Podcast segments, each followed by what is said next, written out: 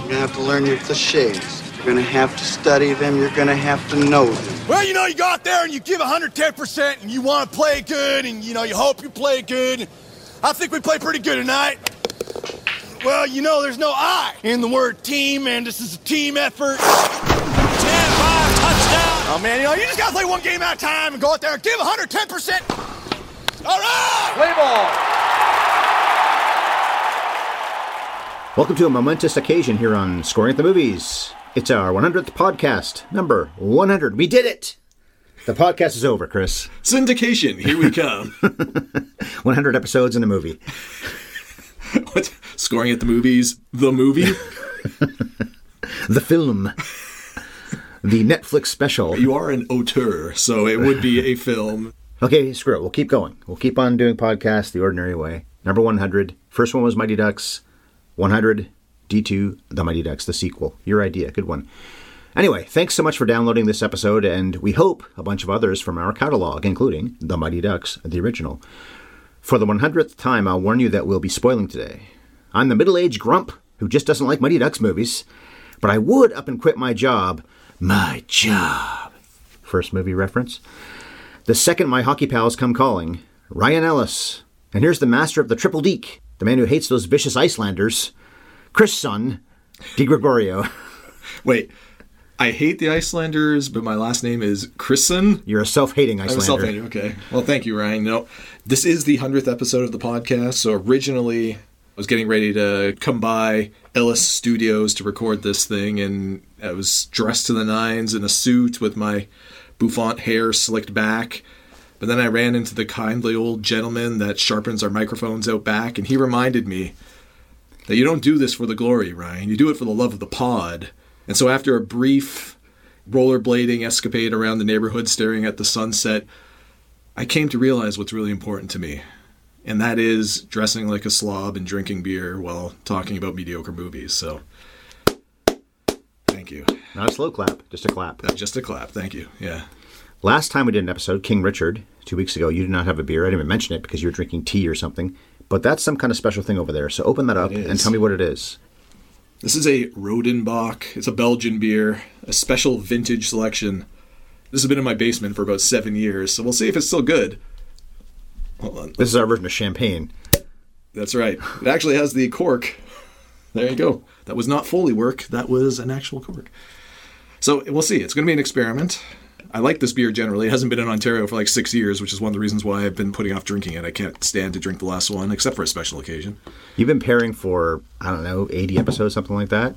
So I will sit back, let you take a sip, tell everyone what you think of that. My thought on it may well be, Ryan, I'm going to go mooch some seed seed diet for you or something because it might not be good anymore. Tilly might too. Ah. How is it, Chris? Is it good? Still good, Ryan. Still good. We're all right. We're in the clear. I can now drink in peace and slag on Mighty Ducks too. Now, you did say good idea for this episode, Ryan. I will dispute that right off the top. The result isn't good. The idea was good. By the way, I have got Crown Royal and Diet, or was that CC? One of the two. Not a frosted glass, though, so you might hear the ice jingling. Okay, bad idea, yes. Not a good movie. The Double D was released by Disney on March 25th, 1994, so this fits right into your whole thing about doing movies you know from your youth. You were not quite 13 when this came out. Yep. Like the first film, this was a hit. It was number one at the box office the first two weeks, a little bit ahead of Major League Two in both cases. We'll probably do that one one of these days. I can confidently say a better sequel than Mighty Ducks 2. I enjoyed Major League Two. I didn't know I'd even seen this movie before, but my record show I had. But I just made it clear, not a fan. What? Well, you aren't either, but go ahead. What do you think?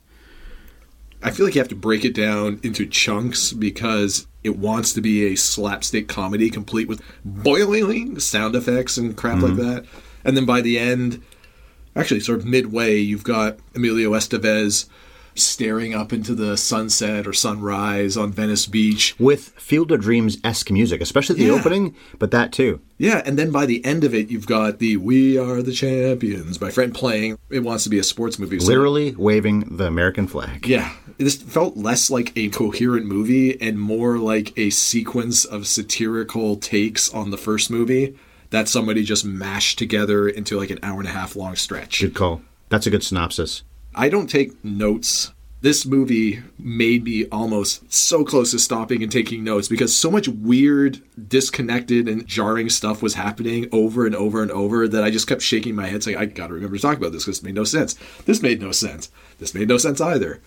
Somehow I hated this movie less than other movies we talked about. hmm. Mystery Alaska. Our last hockey movie, which has been almost a year and a half. It feels like yesterday because my hatred for that movie still burns just as bright as when we first watched it. I'd rather watch that one again. Really? This movie is aimed at kids. All these movies, the Mighty Ducks films, Mystery Alaska, are on Disney Plus, so they were aiming for that market.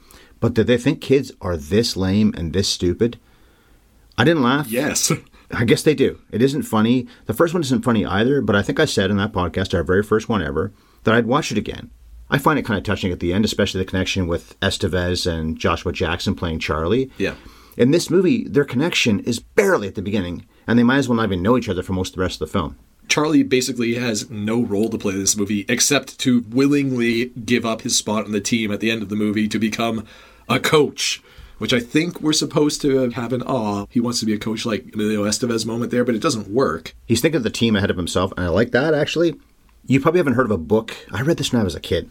If you've heard of it, kudos. It's called Hockey Fever, and I guess it's pronounced Goganne Falls. G O G A N N E, I believe it is. Okay. I read that when I was probably a teenager. If somebody recognizes that, I'm sure they're nodding right now. Andy McFarland is the main character, and he gives up his skates so that Jimmy Young Duck, who skates, break when they go for the big game against the big Hawks like, Iceland like opponent. Jimmy, they need. Andy's a good player. He's the leader of their team. He's been the main character in the whole book. But he gives up his skates so that Jimmy can play. And then the coach, who's this irascible, tough guy, Gene Hackman and Hoosiers kind of coach, your big league kid, or something like that, almost as if you really matter. So then Andy becomes the coach, well, a coach in the game, because Joe Taggart's the real coach. People that might know the book are probably just loving this whole thing right now. So it reminded me of that. But at the same point, if you really want to look at it, is Charlie the worst player on this team? Why is Averman back? He wasn't funny in the first movie, the making copies kid. He scores a goal in this movie. I don't know how he ever got near the puck. He's terrible. If you really want to go by the logic of who's the worst player that should have to give up their spot for Banks when he's healthy again, it wouldn't be Charlie. It'd probably be Averman. But I think what the movie is going for, and you probably just broke down for me one of the fatal flaws of this movie, aside from the fact that, like I said, it doesn't actually feel like a proper movie in its construction anyway. What the first movie had going for it, and I don't remember specifically what we said about that, by the way, except that I don't think either one of us loved that movie as adults, but we both thought it was heartfelt, at least. Yes, touching. definitely. But that movie relied on the relationship between Charlie and Gordon Bombay, Emilio mm-hmm. Estevez, for that touching moment.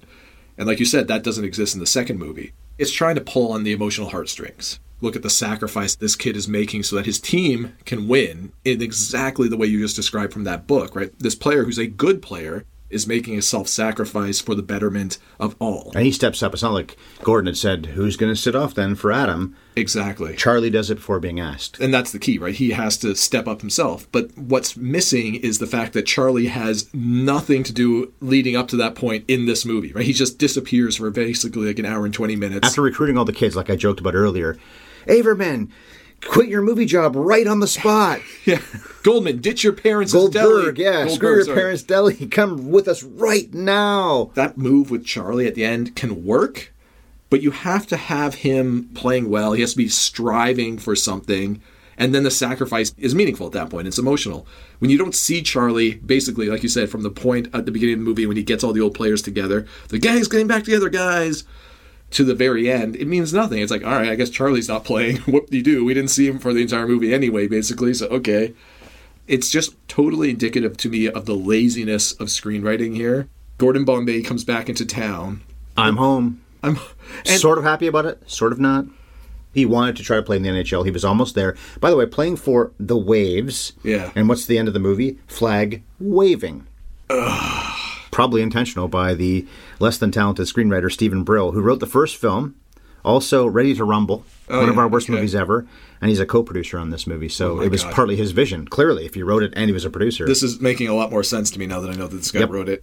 He gets back into town and he's convinced to coach this team and he finds Charlie and says, Go get the rest of the team. And he just literally goes and gets the rest of the team right then, right there, like you said.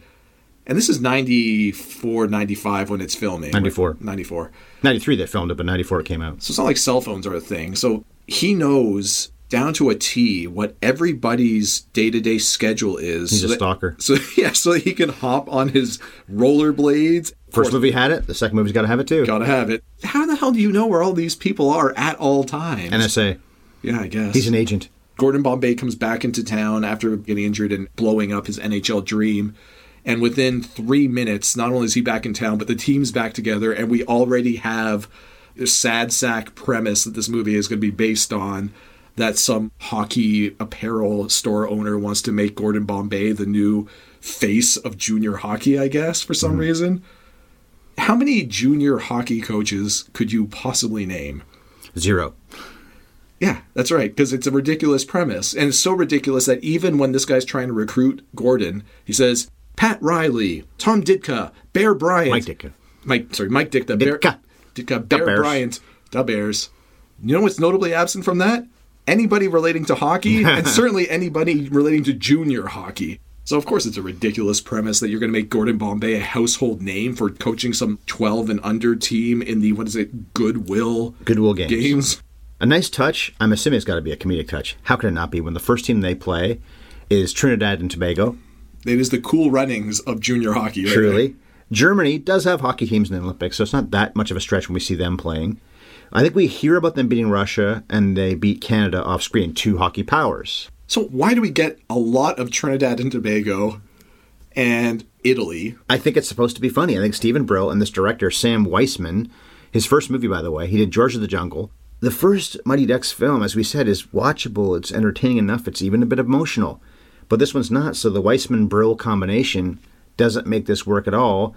But this notion, maybe the funniest notion in this non funny movie that they're playing TNT, Italy, Iceland, Russia, Canada, Germany, Italy. Although Italy's not a hockey power either, Germany is more powerful than the internet would suggest. Maybe not back in the early 90s, actually, but when the Olympics happen now, they don't tend to make the medal rounds, but they're not a non hockey power at all. I think it's just supposed to be funny. We've talked about movies, specifically comedies, before, where neither one of us could claim to have laughed a lot, but there were moments in those movies where you might be like, a slight nod yourself, yeah, that was cute, or yeah, that was kind of humorous, even if it's not laugh out loud stuff. Not even the barest hint of humor in this movie to me. Now, like you said, you have to acknowledge that this is aimed at kids, but presumably it's aimed at the age of the kids on screen. So you're thinking 11, 12, 13 year olds probably. When I was 13 years old, now granted, I was 80 years old when I was 12 because I'm a grumpy old man of a kid too, but You're 112 right now. Exactly. Maybe 120, 12. Wait, I look- 214, something like that. I look okay for my mental age. Methuselah is Yeah, across the table for me. even at that age, none of the jokes in this would have really been funny. And if what you were just saying is true, then that is extraordinarily subtle attempts at humor by these guys. But most of the time, I felt physically assaulted by the attempts at humor, whether or not it was the writing or the sound. Whenever something was meant to happen that was supposed to be funny but was clearly not, and so they insert some really obnoxious and loud cartoon sound effects over top of it. I couldn't figure out where the humor was meant to be. A movie like this doesn't have to be funny if it's touching and heartfelt and like a feel good story at the end. But for reasons that we've already touched on, I don't think it's that either. Not just because Charlie plays no meaningful role in this movie. I feel like none of the kids play a meaningful role in this movie. well, a lot of the goals in the big game are scored by the newbies. So that's one of the things, too. and what The do we know about them? Well, yeah, we don't get to know them very well because, well, the first movie we got to know the kids okay. That's one of the only dramatic things in this movie, and it's more than once. Yeah. Fulton and Portman battle with each other, then they become the best of friends. Just immediately. There's more than just friendship going on there. They're trading bandanas, and those bandanas are looking more and more stylish. I've been really trying, Portman. But then they eventually get on each other's nerves again later on. But then the black kids in LA fixed all that. And that's young Kenan Thompson playing Russ, by the way. You probably recognized him. Yep. So he's in D3 as well. Yaps at them for a while from the sidelines. The Goodwill game's in LA in the summer, which is odd. Not that you can't have ice inside in the summer, but it still seems weird to me to do it then. That's maybe one reason why these kids are available to do all this, though, because Yeah. they're not in school and they can travel for this many days as well. They'd have to be in school otherwise. But they have a tutor. That's right. Isn't it supposed to be in the summer though? They said, "What have you kids been doing all summer?" Maybe it's supposed to be the fall. Maybe I missed that point. I don't know. I didn't really consider the timing too much of it until you were just saying this. But they have a tutor who's hanging around the team for some reason. There's no way this is a winter movie because when Charlie's recruiting everybody, they're wearing summerish, springish at least outfits, maybe even early fall outfits In Minnesota. In Minnesota. So Yeah. if it was supposed to be Novemberish, they would not be wearing these kinds of clothes. No, I think you're right. I think it is summer. I just never considered it that much. But now uh, I'm confused. But why a tutor though? I don't know. I guess just for a quasi romantic To build up. Yep. Hans's brother, Jan, played by Jan Rubeš. He's the old dude in Witness. He's Eli, the one Yeah. who's the father of Kelly McGillis, right? That's right. So he's the dude in that movie. He hasn't done a lot of other films that I really picked out, but that was one of the big ones. And he does a good job at this. He does basically the same job Joss Ackland did in the previous film, I'm Proud of You, Gordon, which is one of the moments in that movie that worked pretty well when that happens with Joss and Emilio at the end. But the love interest is Michelle replacing Charlie's mother, and we just hear from Jan that she got married. Because I think maybe it's supposed to be at least a year, maybe more has passed. Charlie went off at the end of the first film. And that's a nice continuity thing to try to play pro hockey, to try to break in with the bigs, and then we see the beginning of that, but then his knee goes out on him and he can't play anymore. The Jan thing is fine. He's also the guy that brings in the jerseys at the end where they're all the ducks. They have a voiceover by the announcer that says, You can change uniforms. no, you can't. I don't know if that's true or not, but that just seems like a complete lie. But the movie's called D2 The Mighty Ducks. They really aren't the ducks. There's the money it's symbol. the money. The thought I had throughout the entirety of this movie that just really crystallized when they did come out wearing the actual Anaheim Ducks NHL jersey. for the third period. Why does this movie exist? Flashing through my head was just the guy from the pitch meeting doing his producer voice saying, So you got a movie for me? Was that a Mighty Ducks sequel? The first movie kind of wrapped up in a nice little blow. It felt like an emotional, complete movie. I don't really know if we need a sequel or what that's going to accomplish for us. And then the writer is going, The money! I Oh, like I that. like money. Yeah, let's do it. What do you got for me? This is just one long advertisement for the Anaheim Ducks NHL franchise. Let's go hockey in California. Why else is it in LA in the summer at the pond? The Arrowhead Pond. was it called Pond that or originally? something? It's something else now.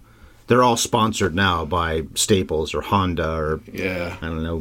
No, you Gum. mean crypto.com arena, right? Is that one of them? well, Staples Center is now crypto. Oh, I didn't know that. The crypt. Wrigley Field. We all think of the venerable baseball stadiums. Wrigley Field is a marketing thing, but people don't remember. Well, they should, but they don't think of the fact that Wrigley Field is based on the gum. It's so old, it's been grandfathered in. Kinda has It also has a good ring to it. Staples Center had a pretty good ring to it, but Crypto or Quicken Loans Arena, I think that's Cleveland. That just sounds stupid. The crypto.com Camping something or other, camping gear arena. camping gear. There arena. is something like that. I forget what it's called, but it's something like that. Really? That's lame.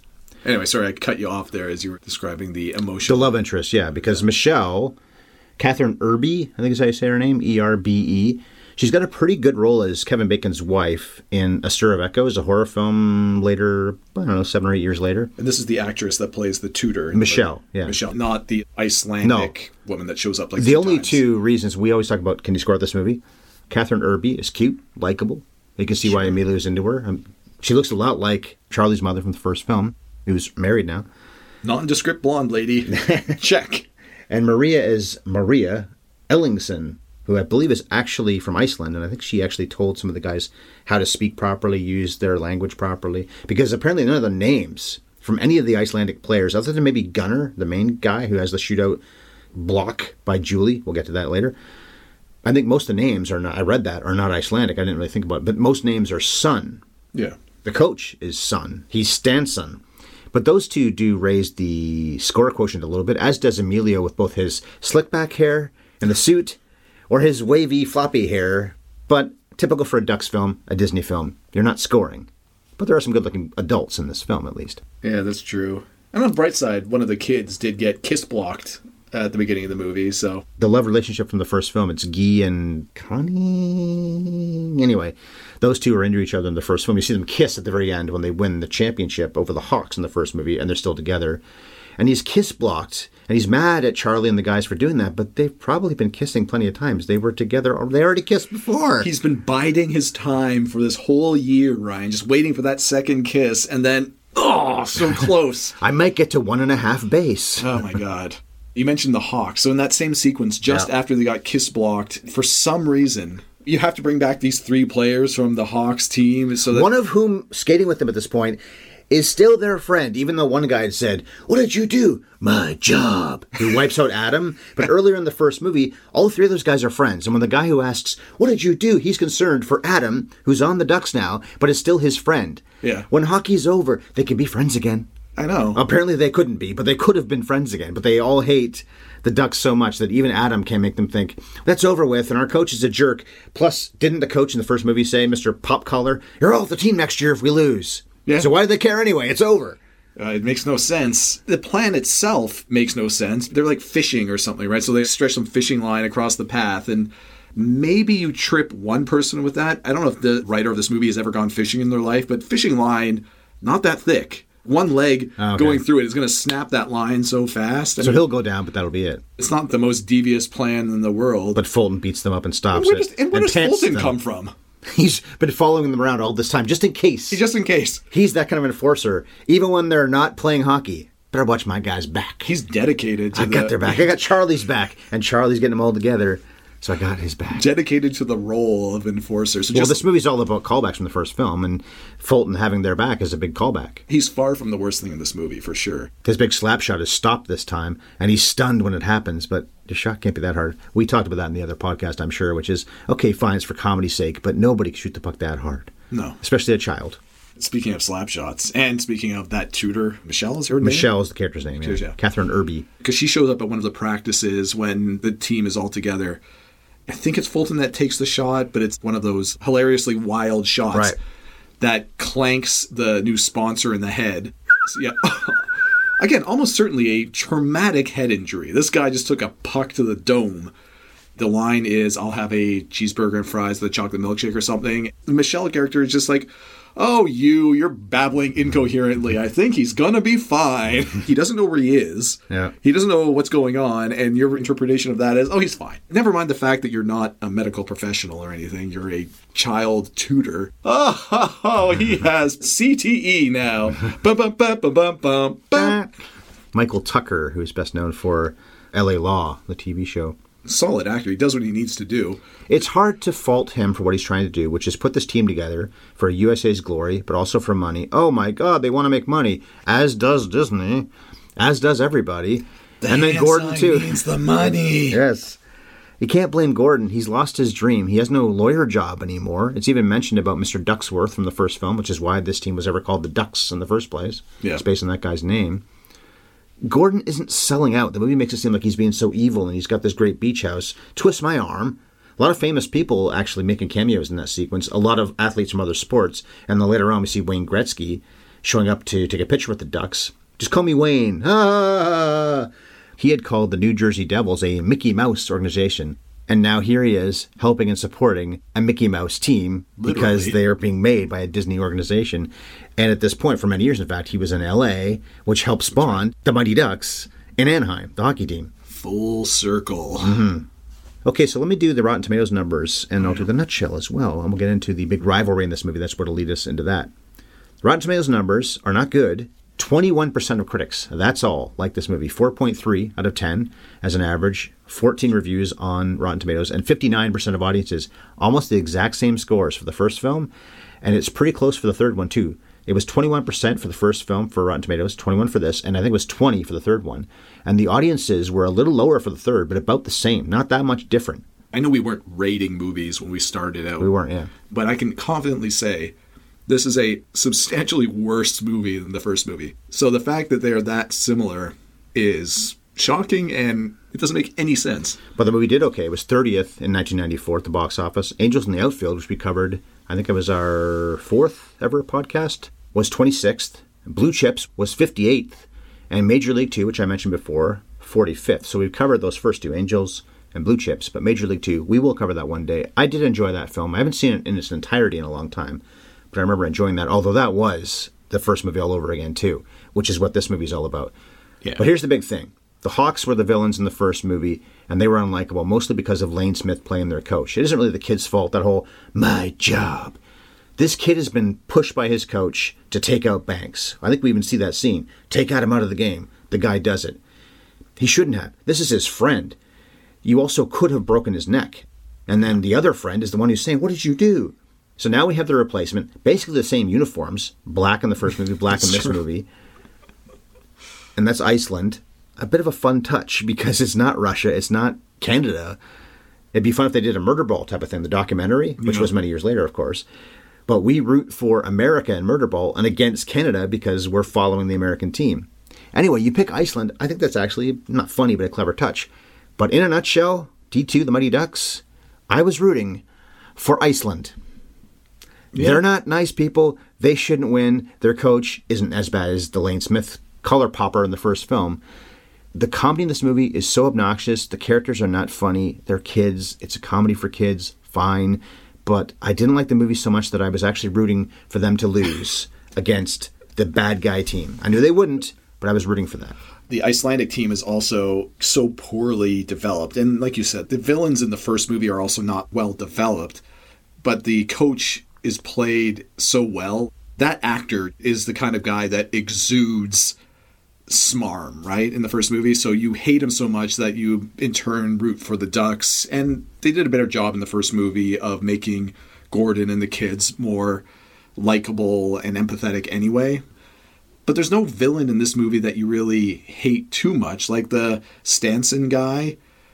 I feel like there was a huge opportunity missed there because you hear gordon say a few times oh this guy was the dentist or something. He's implying that he was a thug and he had a short-lived nhl career. And at one point gordon even mocks how sad this guy's career was we opened this movie with you dreaming of reaching the NHL and you failed, and now you're mocking this guy for achieving the dream that you didn't make. We see him mock Gordon at a press conference once. We're going all the way, USA. And then Stansson's line is, You're going down, is where you're going. It was like a grade eight locker room insult level thing. There's going to be trouble. Trouble it is. Yeah. For you. Go! Damn it! but we have no real reason to hate this guy. In the first movie, we see the coach forcing these kids to do objectionable things, kind of against their. They comply, but you can Oh, tell the Hawks coach, yes. the Hawks coach, but they're hesitant to do it. We don't see any of that in this movie. All we see are the players just viciously hacking at the Ducks. The huge players. Yeah, they're like 25 year olds on steroids. And then laughing maniacally as they go to the penalty box every time. None of them have an ounce of remorse about anything. I forgot that's true, yeah. I think it's more effective if you're a viewer watching kids play hockey if you see an adult behaving badly, pushing kids to do things that they shouldn't be doing. That gives a sense of loathing. When you see kids being jerks, like, oh, that kid's kind of a jerk. Kids are just jerks sometimes. Well, Fulton and Portman, the way they play to the crowd, and there's a point where Emilio says in this movie, this is just a circus. He's not wrong. He should be embarrassed the way that his players are playing. Yeah. And also, America, as always, is the overdog. Okay, not the 1980 Olympic Games. And by the way, when Emilio has them do the Herbies in this movie, they weren't called that. That had happened in reality. The Herbies from the 1980 Miracle thing, right, hmm. with the America hockey team. So that had happened in reality. That story probably got out there. And then these kids are kept after a game to skate like they are in Miracle. But then the movie Miracle came 10 years after this one did. This movie beat that one to the punch with that scene that I've referenced many times because it plays out so well with again, again, again, until finally Eruzione gets it. Mike Eruzione, I played for the United States of America. In this case, the America is the overdog. And there are other games, apart from, I guess, the Germany game. I think it was the Germany game where the Knuckle Puck wins a 3 2 game. But they blew out Trinidad and Tobago. They Wait, blew. Blew out the hockey superpower Trinidad and Tobago. they blew out Italy at some point. Yes. They got waxed by Iceland, but they were winning huge. They were overdogs along with Iceland, I guess. Iceland still makes me laugh to say. it should be the Russians, really. Although Russia wasn't really a superpower, and that's probably why they weren't the villains in this movie in the first place.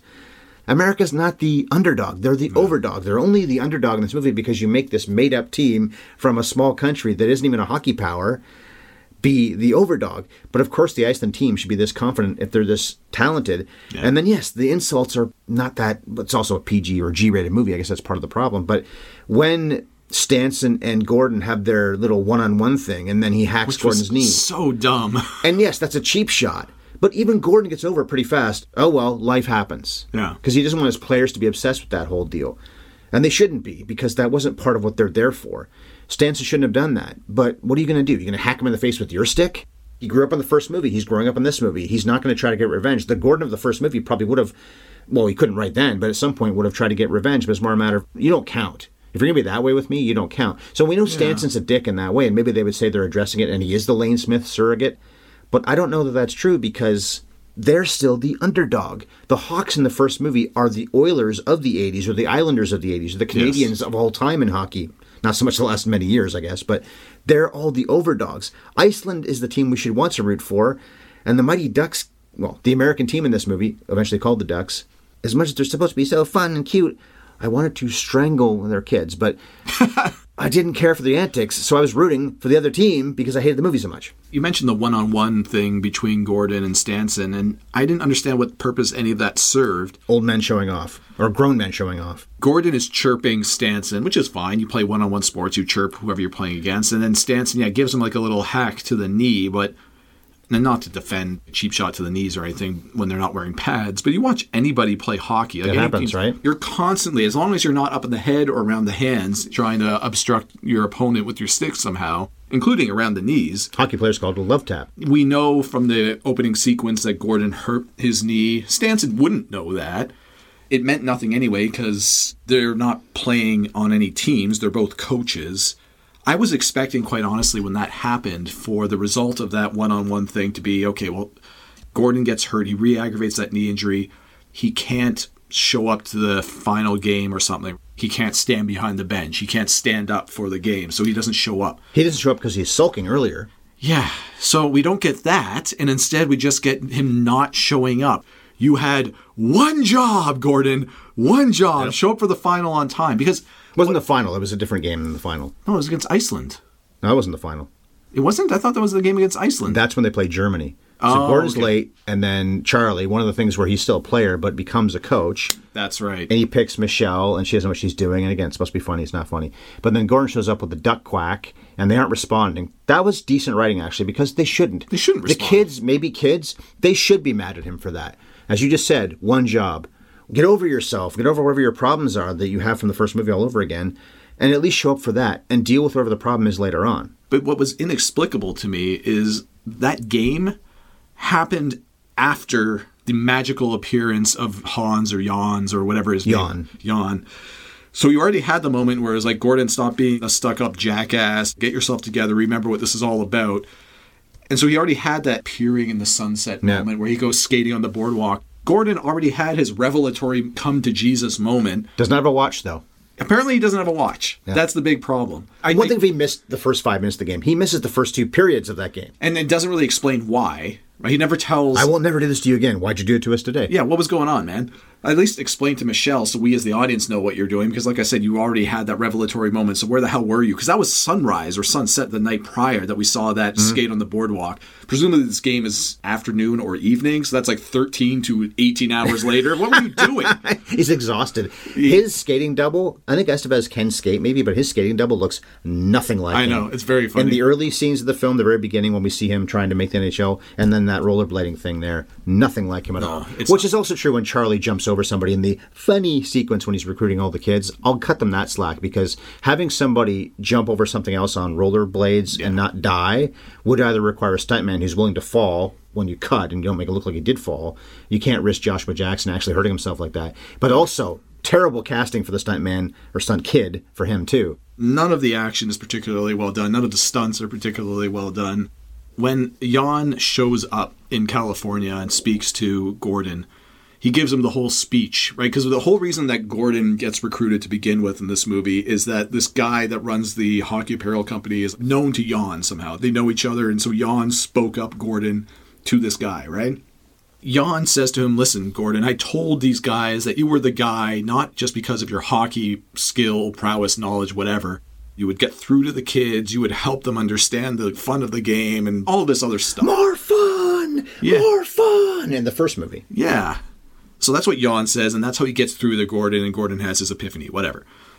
But about five minutes prior to that, after America got waxed by Iceland, that owner of the hockey apparel company goes up to Gordon and says, You damn well better win from here on out, otherwise I'm out of a job and you're back to Palookaville, Minnesota. No, I think he made it pretty clear he's not the owner. Okay, even if he's not the owner, how does your career with this hockey apparel company rely on a children's team winning in a goodwill game scenario? I don't really understand how any of that matters. He's riding Gordon. The kids better win or else. And then five minutes later, Jan's like, listen, what are you doing, man? I told this guy that it wasn't all about winning with you. It was about getting through to the kids. So just forget about winning and get through to the kids. But win. But also, as But I get got- through. Yeah, but also- win. But get through. No wonder he has to skate all night long on the boardwalk. Maybe that's what he was doing. He was trying to figure out how these two dudes who know each other were cross messaging at him the whole movie. It felt to me like a sequence of five minute sketches. A bunch of different writers just wrote as parodies or homages to the original Mighty Ducks. And it felt like the screenwriter just took 20 of them and mashed them all together. But one five minute segment does not line up with the next five minute segment, does not line up with the next Yeah, five minute true. segment. It's like they exist independently of one another. Even though the movie's ripping off the first film, that's true. The sequence in Beverly Hills with the what is it, four kids? They mix and match because you got some of the new kids, the newbies, the multi-culti newbies too. Oh, where they're going around Rodeo Drive. right. You could cut that out entirely. Oh yeah. It wasn't funny. I know it's supposed to be funny, but it's not, and it's just a time waster. Four kids wasting the time of these poor store owners. So Goldberg gets more screen time, these poor people are just trying to operate their businesses and earn a living. and living. he lies about who he is. you have to have the Latin American kid from Miami. You have to have the stereotypical cowboy from Texas that for some reason wears the Stetson hat to the hockey rink. Have to have the girl goalie. You gotta have the girl goalie, and you gotta have the Asian figure skater. Mm-hmm. There's a certain element of that to the first movie as well, but credit where credit's due. At least in the first movie, all these kids, barring Averman, they all had a skill set to them that came into play at some point. That doesn't exist in this movie. That Texan kid does nothing except They show him being extraordinary at handling the puck, and he does it once when they actually play games. Yeah, we barely see him. He basically only exists to make fun of the pronunciation of Rodeo Drive in that mm-hmm. sequence that could just not be in the movie, and then to lasso. For some reason, he brought his bloody rope to the Yeah, bench on the bench. on the bench. But he lassos that kid, gets a penalty, and then otherwise he's basically not in the movie. But he's so good at handling the puck that maybe it's supposed to be that when they scored 11 goals and 12 goals, he was a big part of that because of his puck handling ability, but we don't see any of that. something. And these newbies are pretty good players, but they battle with the Ducks players in the beginning. They don't gel. But then just out of nowhere, one little thing happens. Ah, ha, ha, ha, ha. We're all friends. And they gel, but then they battle again. And then it's all the black kids in L.A., including Russ, of course, and also Vicellous Shannon, who's in the Hurricane. He's the kid that inspires Rubin Carter. Hate put me in here. Love's going to bust me out. He's the kid who read Hurricane Carter's book and then helps get him out of jail. Oh, is he? And he's one of those kids. He's the older brother of Russ or whatever. I think it's supposed to be literally the brother of Russ, right? He's in the stands too. They show them watching the finals and they're Right. cheering it on. He's the one that shows the little Asian guy how to pull the sweater over the goalie, isn't it? He sweaters him. Oh yeah, ultimately. I taught him that. That's the guy. So that's Vicellous Shannon, and of course Kenan Thompson, and also Mike Vitar, who the year before this was in The Sandlot with Brandon Adams, who's in the first two Ducks films. He's Jesse, the black kid, Okay. the cake eater one. He's always calling Banks that. Right. So they were both in The Sandlot between the two Ducks films, but then in comes Mike Vitar to be in D two and D three. You've got such a multi-culti team now as well. Diversity. You've got two girls and all these people that aren't white people to begin with. Plus, Jesse was already on the team. His brother's not back. There's maybe four or five players in the first film that aren't back. They're not even really addressed why they're not back. Maybe the actors weren't available, but you also wanted a pared down team. I basically feel like that's just because Charlie didn't have their schedule written down like he did the other players. So when he was skating around town, he couldn't find them. So sorry, guys, you're not in this movie. But to me, one of the fatal flaws of this whole premise, and whether it's because the writer, director, producer, whatever, felt like they needed to up the stakes, is when you make this a national event, it makes less sense to me because in the first movie, at least, if you have a local Minnesota state team, it makes sense that these sad sack players exist because it's house league. But at the point when you make it to the national stage, A, it doesn't really make sense that most of these players are going to play on a national team of any description anyway. If Gordon has the opportunity as the coach to put some of his favored players on the team, fine. Good for you, Goldberg. Banks, and that's probably it. That's about it. But the rest of the players should be at least competent players. But you got a guy there that basically can't stop. You've got the Texan guy who is apparently a fantastic stick handler, but we never really see that anyway. You got a figure skater that has never played hockey before, but is a great skater. I guess he's the Jake Gardner of this team. But and I guess credit where credit's due. Of all of these new kids that we're introduced to, the figure skater Wu is the only one that I found endearing at all. The scene in the playground where he learns how to sweater other players, I thought was kind of cute. And the fact that when he's introduced, he's introduced by the sponsor as this kid that had never played hockey but was untouchable because of his figure skating skills. And then later on, when America's getting waxed by Iceland, Gordon goes to him on the bench, like, Wu, we need something to happen here, man. What can you do for me? And he lists off a series of figure skating moves. And break. Yeah. Make it happen. He immediately gets waxed by two giant Icelandic defensemen, and he goes back to the bench, and Gordon's like, "Was that it?" And he's like, "Yeah, that was it." But later on, does score a goal by lutzing, axling, whatever, past That's two right. defenders, landing, and then scoring. Because a lot of the newbies do score goals in the big game. In the first movie, Fulton scores a big goal, Banks scores a goal and gets hurt. And like so many films, I think I mentioned that in that podcast 100 episodes ago, or whatever, 99 episodes ago, these kinds of sports films in that era, well, this is only two years after the first movie, you would always win with the original group. So Fulton gets kicked out. I'm on, coach. Dumps a guy. I'm off, coach. So he's not part of the game at the end. Banks gets hurt, not part of the game at the end. So it ends up being the original team. This doesn't become that. In fact, the newbies end up being heroic as much as any of the other players. It's not like Banks, who's noticing the scouts. It's a big deal for him. He doesn't score a bunch of goals. He's still nursing an injury. He can handle the stick now, but he's still not healthy. Maybe that's part of the reason why they don't make him such a focus. But the newbies get their moment in the sun. I guess that's the reverse. It's not the original people that end up being the focus of the team, and all the talented newbies like Banks and Fulton from the first movie are gone, but they still beat the Hawks, which is so unrealistic, of course, anyway, but especially though Banks and Fulton. How does that happen? But it's a fantasy. In this movie, the new players are as much a key as the actual Ducks players were. And it's another reason why this movie failed because the tone of the movie keeps changing from slapstick comedy to whatever the hell the middle part was to feel good at the end. But it's the same thing with the players. We don't get enough time with them to really understand anything about what's happened to their lives at all. All we get are vignettes of them basically screwing around, right? Like you mentioned the Rodeo Drive sequence. Oh, and also the stupid thing with their messing with Averman with the shaving cream thing. Oh, because nobody why? would notice being completely bathed in shaving cream until at the very last second. What am I doing covering all this stuff? Come on. I guess kids think it's funny. It's not funny. If you're going to do that, do the classic shaving cream on the palm and then tickle their nose thing. Boom, done. You know, Well, they start with that, but then it just ups the ante. up, the upping the ante is dumb. But you don't get any meaningful time with them. We're not meant to care about them. We're not given any reason to, at least.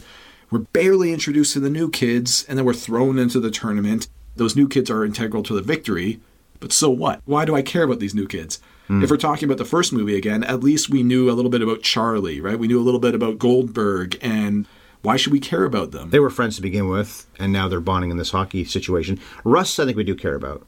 Partly because it's Kenan Thompson, who's become a comedy legend on SNL. He is charismatic in this movie as a young kid. Gets a lot of screen time, too, considering he's only about half the movie. of all the annoying bits in this movie, he's maybe the least annoying. He and his brother are okay in this. But honestly, there's so little to care about, and it's so obvious what this movie wants you to feel, and it's unearned. It just feels like the screenwriter watched good examples of movies where there were emotional moments or moments of catharsis or something, and they're like, I'm going to do that, and then I'm going to do that, and I'm going to do that too. I'm just going to have it happen and everyone's going to love it and they're going to feel great and it's going to be awesome. And I couldn't help but think about Rocky 3 since that's a movie we just talked about. Mm-hmm.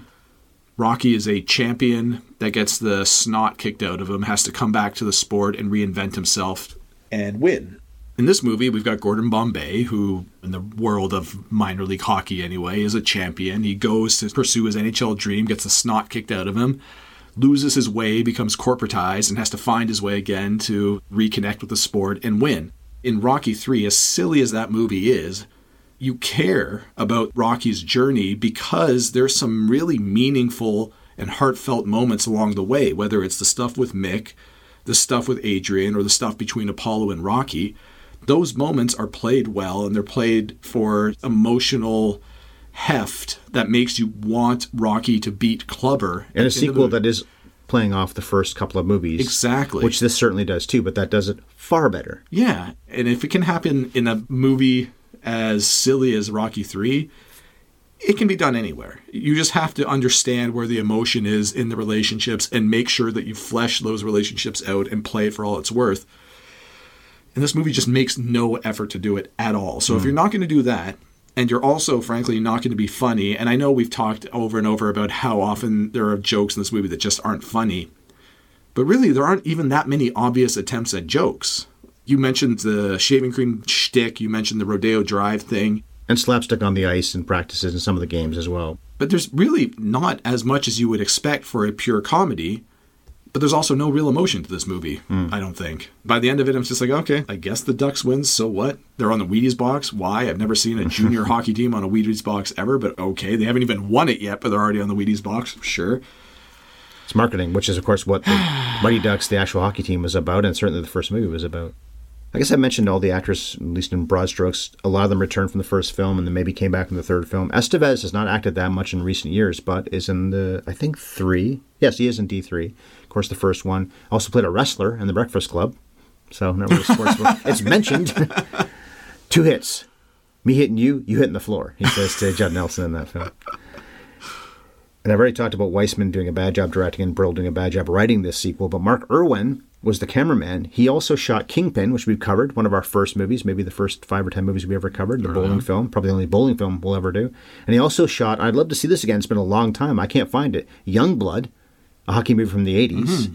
And then The Ringer, which we probably won't cover because I'm sure that's pretty un PC. I think that's also on Disney Plus. So I know I've seen that in some streaming service lately, the Yeah. thumbnail. I don't think we're going to cover it. Okay, somehow. fair enough. But he did the camera work for all mm. those movies, and of course the Farrellys, a lot of their films, and Cronenberg, David Cronenberg here in Canada. What did you think about the camera work in this? I guess just from the hockey perspective of it, because I guess when they actually play hockey and they're not messing around, it's decently well done, but it's still not a well portrayed hockey movie because this movie knows nothing of hockey. The first movie wasn't a good hockey film, not like Miracle or some of the other hockey films we've covered, but it's not awful about it, I don't think. I haven't seen the first one since we covered it all those years ago, but I've seen it a few times in my life. And when you build up towards the end, I think it basically makes sense. This one has moments of that, so I shouldn't say it knows nothing of hockey, but in some ways, it doesn't know anything about hockey, partly because of some of the stupid stuff players should be getting game misconduct. Some of the stuff they do, Fulton and Portman especially, or even the roping kid Yeah. coming out on the ice. You think it's funny and cute, but you aren't supposed to be on the ice when you're an extra man. It is a bad look. You're defending your teammate. You're defending the girl teammate. Granted, those are good things, but play the game properly. It's so funny, Ryan. You're being a crumb bum. I'll be the crumb bum. you are being a crumb bum. we are being G-rated. It's meant to be kids playing hockey, so you can get away with some stuff in terms of it looking sloppy that you wouldn't be able to get away with with a movie like Miracle, where they're meant to be basically pro level athletes at that point. close to it, yeah. Or close to. There are things that happen in this when Banks gets savagely slashed The referees the don't call any of those kinds of things until once in a while they will, but he's clearly slashed. after the play's dead, The kid should be out of the game. like two. Hmm. hand chop, the kind of chop that McSorley laid and almost killed the guy. out of the with. tournament. That kid should be really. Yeah. Earlier in the game, Fulton, no, not Fulton, who was the new kid? Portman. Portman. Fulton, Portman, whatever. The new kid, Portman, like, They belong. They belong. They belong together. just insert them over Sacha Tap, Baron tap. Cohen and Will Ferrell at the end of the tele. What do you call that? The potato thing? Tap tap. They do that so many times. He lays out the Icelandic player or something, and the ref comes up and touches him on the elbow, and he flings his arm up, and the ref's like, "Whoa, you're out of here, man!" And Portman gets kicked out. It reminded me of the Seinfeld episode where Uncle Leo loses his eyebrows. Elaine paints the mad one on him. and The doctor's like, "Whoa, calm down," and he's like, "I am calm." That was a similar thing. Portman just shrugs his shoulder, not knowing who's touching him, and the ref's like, "You're out of here."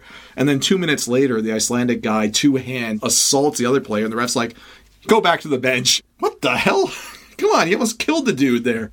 This was a movie that was so focused on the comedy that ultimately the hockey took second fiddle. Be funny, be emotional, or just be dedicated to the sport. Be something. And it really felt like it was none of those hmm. things. And granted, this is me being a hockey geek and nitpicking. You can't come to a full stop in a shootout. Multiple players do though. Fulton does. Fulton does. Second, you come to a full stop, the puck's dead. And You're so done. doesn't the what's his name again? Gunnar doesn't he do it too? And he shoots I think at so. Julie. He must have a shot like that. Yeah, and the number of times that kids are just standing for 5, 10, 15 seconds saying, all right, I'm going to do this now, and then taking a shot at a full stop. Where is everybody else on the ice while this is going on? The knuckle puck earlier in the film before the finals when Russ is the goalie, or maybe it's in the anyway, whatever it is when oh, Russ is playing the Oh, Can goalie. we talk about that for a second? You can't too? do that. You can't take off your mask for one thing. At this level of hockey, the referee would blow the whistle because that's a danger. So Yes. plays dead. At what point Did Goldberg get out of his goalie equipment? And no one noticed this. And Russ On the ice. into it on the ice Or on the bench, either way. nobody noticed. Yeah. And where is Goldberg at that point? Yeah. He's just disappeared. He's hiding, and this guy never shuts up. So how do you keep him hidden? because this was not between periods. This was a 60 second timeout, and they swap positions. It takes time to get in and out of goalie equipment, man. The knuckle puck thing is fun, but God, if you were to do something like that, you couldn't rely on it actually going in the net. It would probably be a lot like Fulton shots in the first movie, where this could work once in a while, but whenever he shoots a knuckle puck, That's except right. when he's blocked from doing it, it always works. And it's not an awful concept. If a puck is sitting on its end like that and somebody shoots it, it can basically go anywhere. You have little control over it. But when they introduce it, Russ says, You never seen the knuckle puck? It's really hard to control, but goalies hate it. Except for the one time when Russ is blocked while shooting the puck. Yeah, it takes too long. takes too long. It works. Okay, guys, get ready. I'm going to do something cool here. You don't know me. A lot of black people in this area love hockey, unusually, but anyway. Unusual for the mid 90s Okay, in LA. hang on. Do you all see me? I'm going to do something cool. Oh, wait, what happened? Oh, they took the puck away from me. Yeah, because you took 45 seconds to do something with it. But every other time he shoots it, he scores. It's the miracle shot. So where's the control issue Mm-hmm. with this? This movie doesn't know anything about hockey. Sometimes maybe. Score factor zero because it's a kids movie, even though we've got attractive adults in it. My score for the movie, I'm giving it a three out of ten because I was getting very frustrated watching this. I didn't like it at all. It's one of the worst movies we've covered, and we haven't covered that many sequels apart from the Rocky films, and we've Right. always at least liked the Rocky sequels. Color of Money was one of our first five or ten movies as well. That was also a sequel we didn't cover. The Hustler, Right. Bev and I did on the other channel a long time ago. We liked Color of Money. We did, but we haven't covered that many sequels, and this is, I would say, easily the worst one of the ones we've covered that I can think of anyway. I know there's been movies I've hated. Mystery Okay. Alaska made me angry for different reasons. I would also argue, oxymoronically, that Mystery Alaska is probably a better movie than this is, but it made me angry for different reasons. I think 3 out of 10 is a generous score for this. What did you say? 21% was the. Rotten Tomatoes. If somebody said 2 out of 10, fine. But the first movie got 21%. I think it's worth more than that. I feel like the first movie is way better than this. If I had to give it a score now, it'd probably be like a 6 out of 10 or something like that. Five or six, something like that, yeah. This is yeah, like a two or a three. It's an awful movie. How did this get a third in the franchise? This is why when you said right off the top, good idea, I was like, oh, I'm sorry. I should the I should not have suggested this. The concept was smart. Maybe we should have done Karate Kid 2 instead. That's not bad. That movie's entertaining enough. Oh, that beer, you're taking a sip there. Is it okay? yeah, it's fine. I got a little schmutz in the bottom. I guess Okay. the dregs came down. Ah, Okay. All right, well, in two weeks, we'll be nostalgic for our own podcast yet again as we cover a title we basically covered before, which we basically did today because it's the same movie but much worse. The fourth movie we ever talked about was the Danny Glover, Joseph Gordon Levitt version of Angels in the Outfield. So for episode number 101, we'll take a look at the 1951 version of Angels in the Outfield. That team's the Pittsburgh Pirates, not the California Angels. It would be weird if it was the California Angels When in they the didn't 50s exist. when they didn't exist. a strangely prescient movie from the 50s. sci-fi in the outfield. we're imagining the future that doesn't exist yet. Okay, we're on Twitter. I'm at MovieFiend51. Chris is at Scoring at Movies. You can find all of our episodes, all 100 of them now, wherever you get podcasts. Spotify, Stitcher, Apple Podcasts, Deezer, Amazon Music. We have a website too. It's Podbean is where our episodes are. Take her easy, ducks, and never grace my door again. Your movies are terrible.